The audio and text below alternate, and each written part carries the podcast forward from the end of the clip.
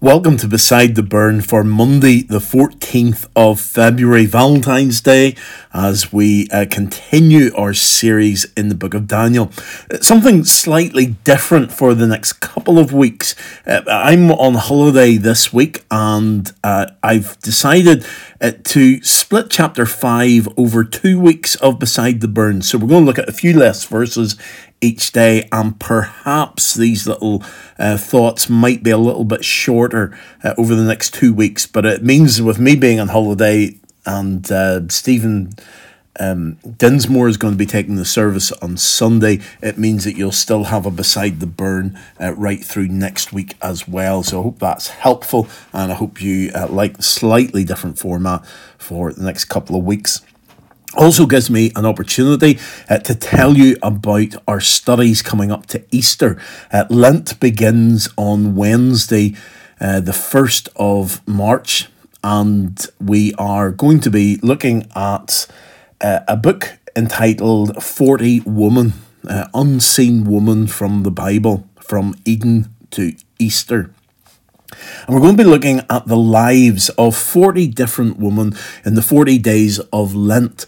And this book is uh, a devotional book, not not quite the same as the one that we had at Christmas uh, with uh, looking at the book of Ruth, uh, but uh, again, it's devotional readings, a couple of pages each day.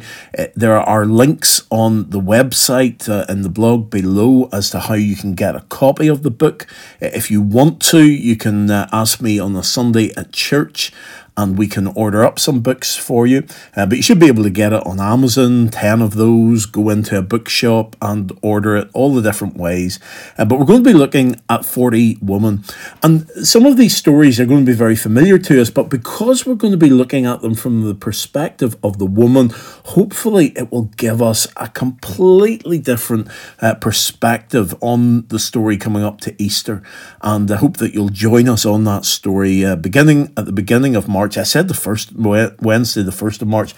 not sure if that is the actual date, but it's the beginning of March, and we'll work on this together. But let's move into Daniel chapter 5 uh, today. And if you haven't listened to the sermon from Sunday already, then there'll be a link below to that sermon, and you can go back and listen to it. And that will give you a good understanding of, of where we're heading to and all of this. But today we're going to look at verses 1 to 4. So let's read together.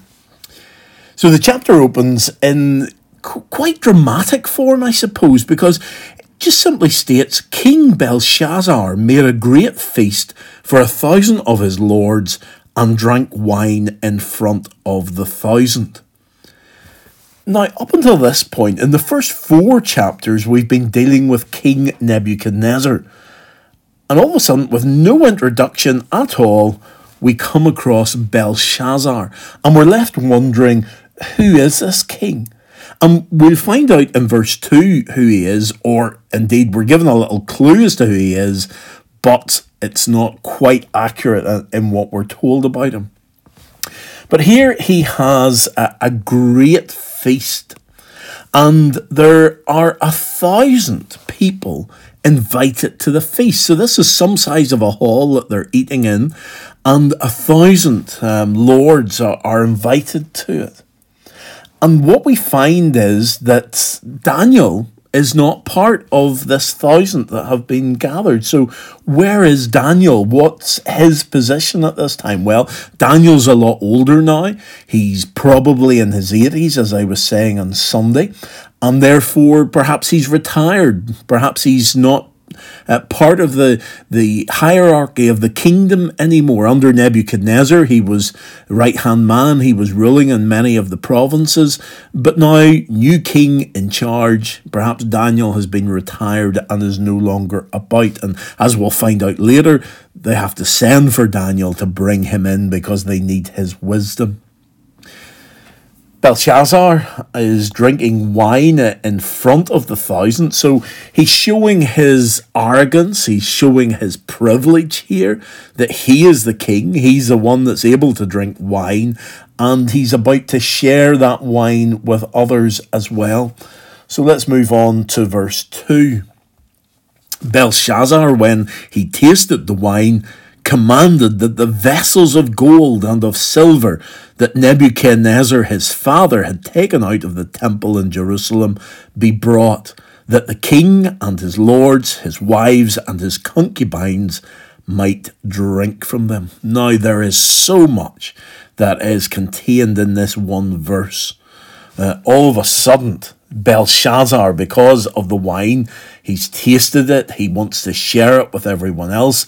So he thinks, okay, I'm really going to show how uh, great a king I am here.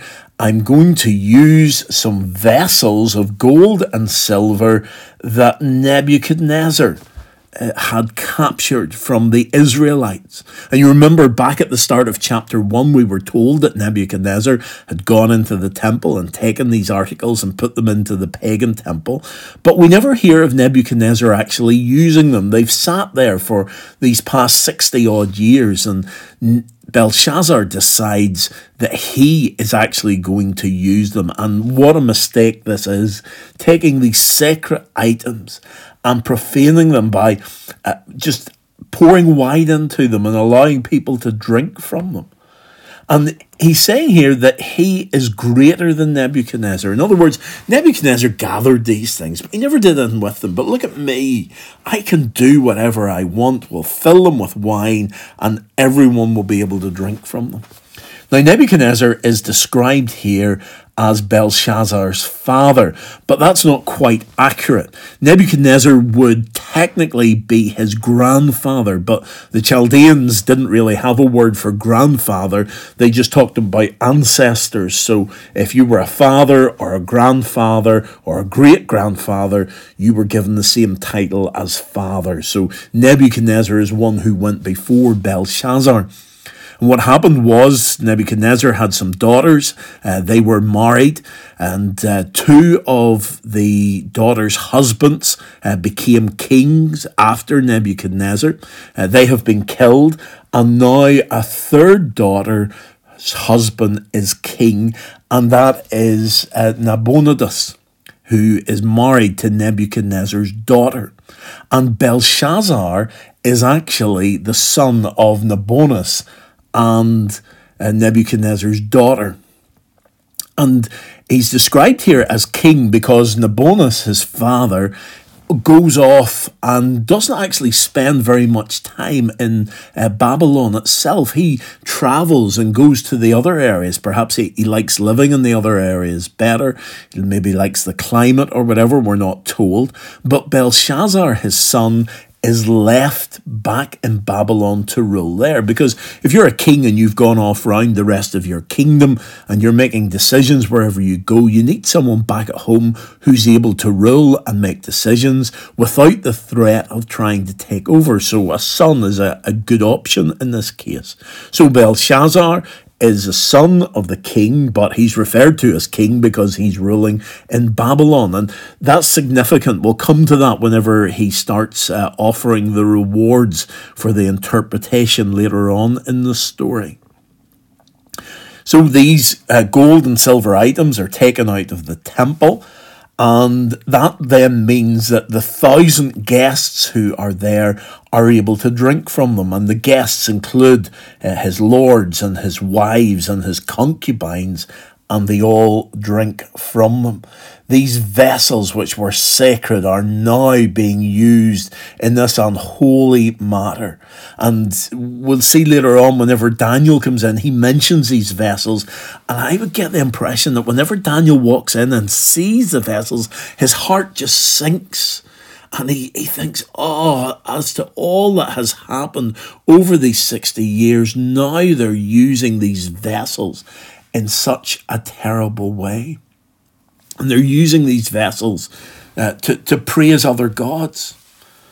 So then they brought in the golden vessels that had been taken out of the temple, the house of God in Jerusalem, and the king and his lords and his wives and his concubines drank from them.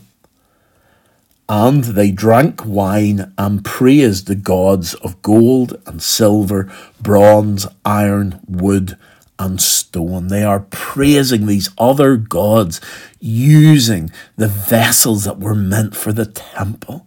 And it's interesting as well that these gods that they are worshipping, the gold and silver and bronze and iron and wood and stone, this all makes us think of the great statue that Nebuchadnezzar dreamt of in chapter 2. And Belshazzar is almost saying if he knew of that dream and if he knew of the statue and what had been said at the time and the prediction that had been made, Belshazzar is basically saying, Look, I'm better than Nebuchadnezzar.